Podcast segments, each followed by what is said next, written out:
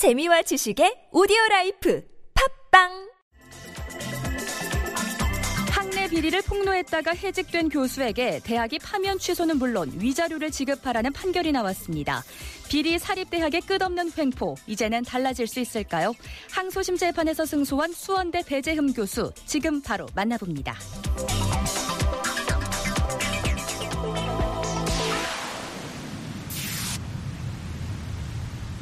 네, 수원대 배재음 교수 바로 연결합니다. 여보세요. 아, 여보세요? 예, 예, 안녕하세요, 교수님. 네, 안녕하세요. 네 네. 자, 우리 애청자 여러분들을 위해서 그동안 무슨 일이 있었는지 좀 짧게 설명 말씀 부탁드릴게요, 교수님. 예, 그, 저희가 이제 학내 민주화, 네. 어, 수원대 총장 비를 위해서, 어, 문제를 제기하니까, 네. 2014년 초에 파면을 당했어요. 그래서 네. 지루, 지루한 한 2년여 걸쳐서, 어, 민사 1심, 2심 재판을 하고, 네. 지난 5월 27일에, 음. 어, 그, 승소해서, 네.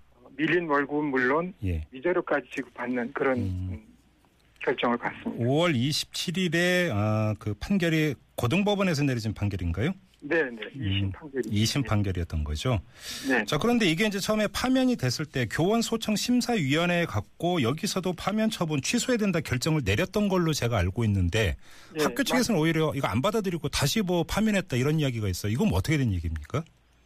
예, 예. 그, 사실 그 교원 뭐 특별 우대법 이런 게 있어 갖고서, 네네. 어, 저희는 이제 그 법원에 가기 전에 네. 교원 소청 심사위원회에 이제 신청을 합니다. 청구를 합니다. 네. 그래서, 어, 근데 교원 소청 심사위원회에서 어, 파면을 취소하라는 이제 예, 내렸는데 네. 학교에서 이제 불복을 하고 음흠. 행정 소송을 제기하고 네. 그래서 어 행정 그두 번을 또 파면을 당했어요. 그래서. 예. 왜냐하면 첫 번째 판면, 파, 그 파면이 음.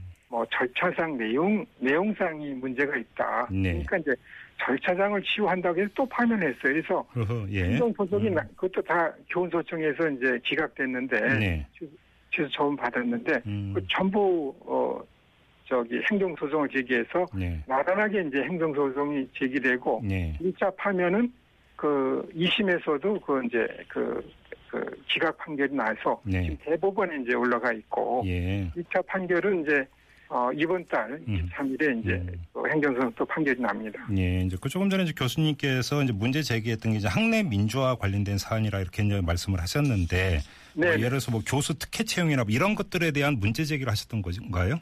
이제 가장 문제되는 게 예. 어, 저희 수원대 이인수 총장은 이제 2009년도에 이제 에, 총장을 취임해 갖고서 예. 그동안 이제 독단적이고 부당하게 이제 에, 수원대를 운영했는데 네.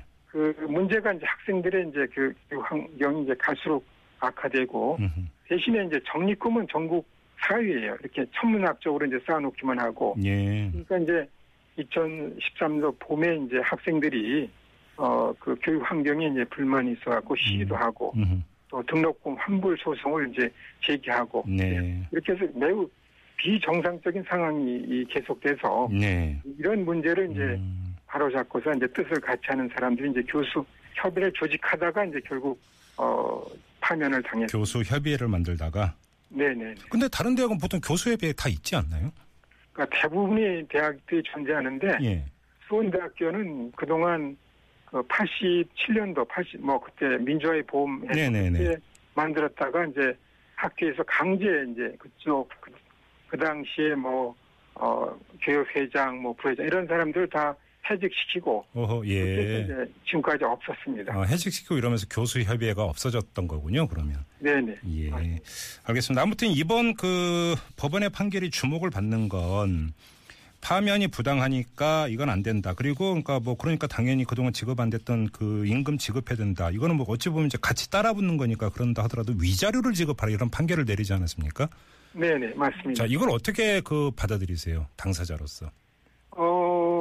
어, 저희는 이제 사실 네. 그 학교 측에서 진짜 뭐 제대로 뭐그 교수가 잘못하고 네. 그래서 어 그런 징계를 했다면은 이제 음.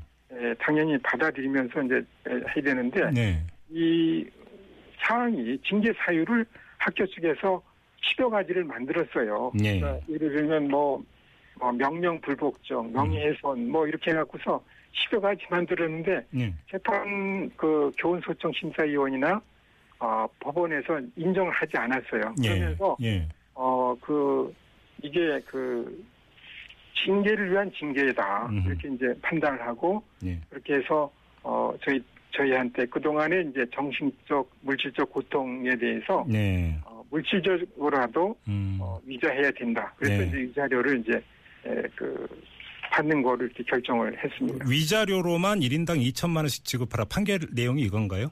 예 예예. 그러니까 어, 예. 1년 월급 플러스 음. 또 위자료 네. 그리고 이제 사실 파면을 당하면은 예.